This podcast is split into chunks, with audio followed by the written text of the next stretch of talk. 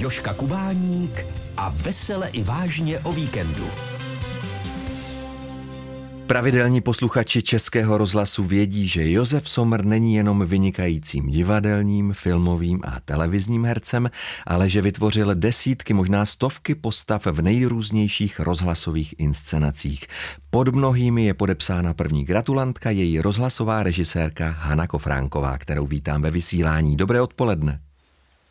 Dobré odpoledne. Paní Kofránková, vzpomenete si, kdy jste se s panem Somrem potkala poprvé? No, to si těžko vzpomínám. To a, nevím. A poprvé v práci? Ne, my jsme spolu v rozhlase pracovali vlastně poměrně málo, Mhm. ale mm, já si ho velmi vážím jako herce. Tuhle se mu říká, no, on se rozlobil trošku. Já jsem mu říká, že celý život, co jsem ho znala, takže hrál takový odporný typy, takový Hmm. slizáky. Hmm. A říkal jsem, a teďka k stáru jste dopracoval, že je z tebe takový národní tremolo. Protože dneska, kdybych obsazovala vyššího principa, tak to dostane Pepík Sommer. Ano. No.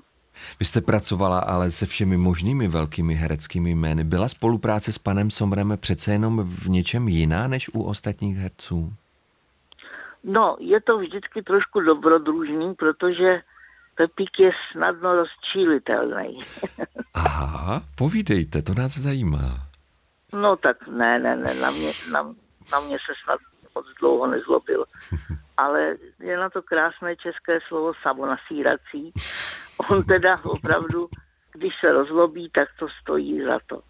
Já mám s ním takovou velkou, velký období, já si myslím, že je to můj nápad. Mhm. Eh, Že jsem říkala šéfovi Violi, jsem říkala, prosím tě, proč někdy ten Pepík neříká verše? Aha. A on na mě vytřeštil oči a já jsem říkal, no jasně, protože jemu je, on je jeden z nejvěrohodnějších herců, jaký znám. Hmm. On je prostě taková mísa citu. Mhm. Mně se strašně líbilo, jak jsem ho sledovala tuhle v televizi, měl nějaký medailonek a on říkal, tady na té stěně vysely obrázky, tady byla mamička Mhm. a tady byl tatínek. A on má opravdu takový krásný vztah Ano, k rodičům. ke svý, ke svý rodině. Mamička říká, Ano, ano. ano, ano. On se narodil tady u nás, tady Já kousíček, Vracov. Vracov, ano. A jak náročný byl pan Sommer na dramatické texty? Patřil mezi ty, kteří si pečlivě vybírají, nebo naopak k těm, kteří měli tak rádi práci v rozhlase, že přivítali každou příležitost?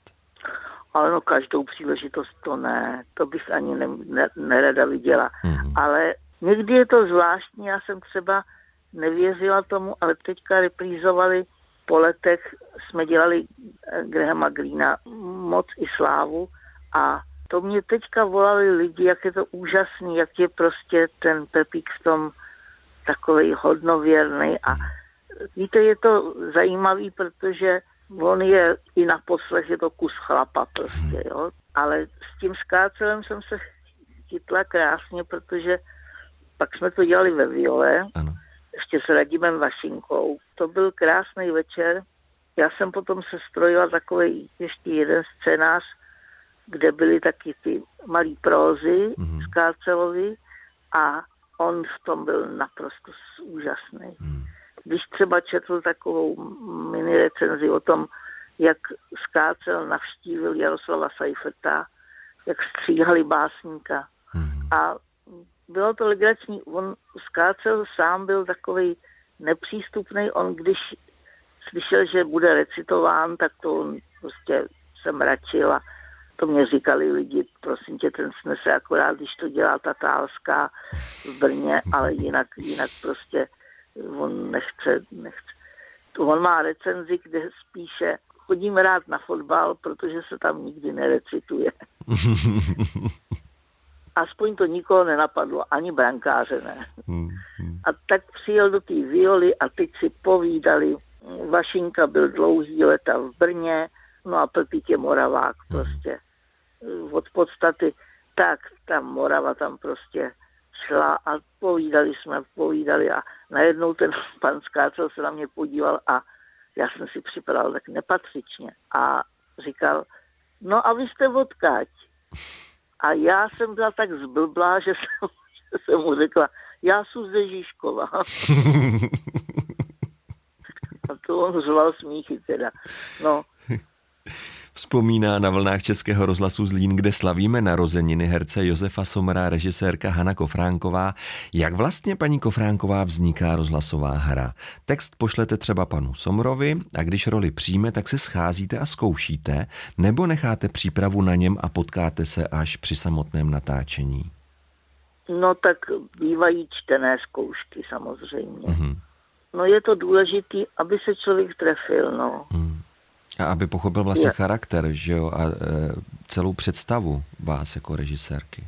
Ale s Josefem je to vlastně hrozně výhodný.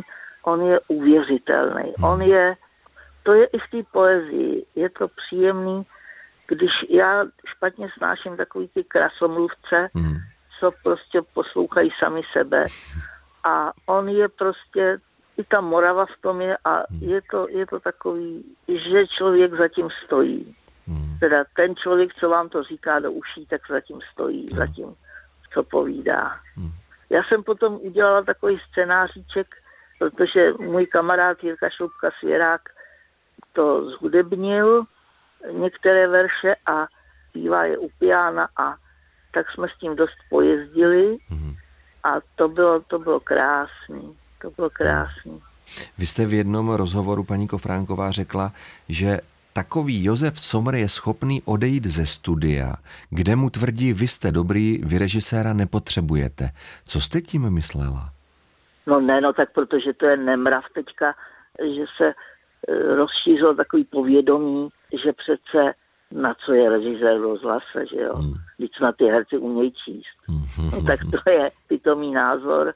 Ale ten Pepík to dobře ví, že ten režisér prostě mu pomáhá, nebo že hmm. mu No je důležitý vůbec pro celý výsledek, jasně, jasně. No ano, no ano. Český rozhlas Zlín. A patří pan Sommer k těm empatickým hercům, kteří nasávají připomínky vás jako režisérky a potom je všechny splní, anebo spíše patří k těm, kteří si dělají poznámky, stále se k ním vracejí a všechno tak jako vzniká postupně a třeba i pomalu? Ne, ne, ne, ne, ne. On je, je velmi, velmi pracovitý a velmi poslušný herec, který musí se trošku, trošku taktizovat, ale tuhle mě v nějaký debatě říkal, že já jsem ho přivedla k poezii, to není vůbec pravda. To, když ho uslyšíte, tak mu hned řeknete, že Kofránková říká, že to není pravda. Protože tam je úžasná ta jeho věrohodnost, ta pravda. Prostě, Autenticita. Toho, hmm. Ano, ano, ta pravda, která z toho kape víte, kdyby mě někdo jako vodil kolem stěny a říkal, a tady vysel obrázek, tady byla mamička a tak se prostě naježím a řeknu, ale jdi do háje. Jenomže ten Pepík to řekne tak, že člověk zaslzí a řekne si ano, je to pravda. Mm-hmm. Říká rozhlasová režisérka Hanna Kofránková, se kterou si dnes připomínáme 87. narozeniny Josefa Somra. Čeho si na panu Somrovi vážíte, ať už jako na herci nebo jako na člověku? On je z gruntu fajn člověk. Ono se to špatně říká, on je vlastně hrozně plachej. Hmm. My jsme, já se pamatuju, že jsme jeli do Nového Jíčína nebo kam do divadla, že tam bude večer, že tam budeme říkat skácela a přijížděli jsme autem a na, na divadle byl obrovitý takový a vohavný, takový jako vymalovaný zelenou barvou Pepík Sommer a bylo tam napsané, že bude povídat Pepík o svých zážitcích e, hereckých. Mm. Což byla lež, jak věš, to prostě takový večer já nedělám a prostě šlo o poezii Jana Skácela. A ten Pepík se rozhodl, že za to můžu já. a strašně se na mý. Mm. Odešel z auta a utek někam do lesů a nebyl. Až do večera nebyl. A my jsme ho scháněli s Jirkou Šlupkou a teď jsme bědovali, co budeme dělat. A já jsem říkal, no co, budeme říkat skácela, až se Pepik umoudří a přijde. On teda je muž rychlých rozhodnutí. To, no to byla horká chvíle. Ale on se z nepochopitelných důvodů naštval na mě, Mm-hmm. Já jsem říkal, já bych tohle v životě neřekla žádnému pořadateli. A přišel. No přišel, přišel, byl to krásný večer.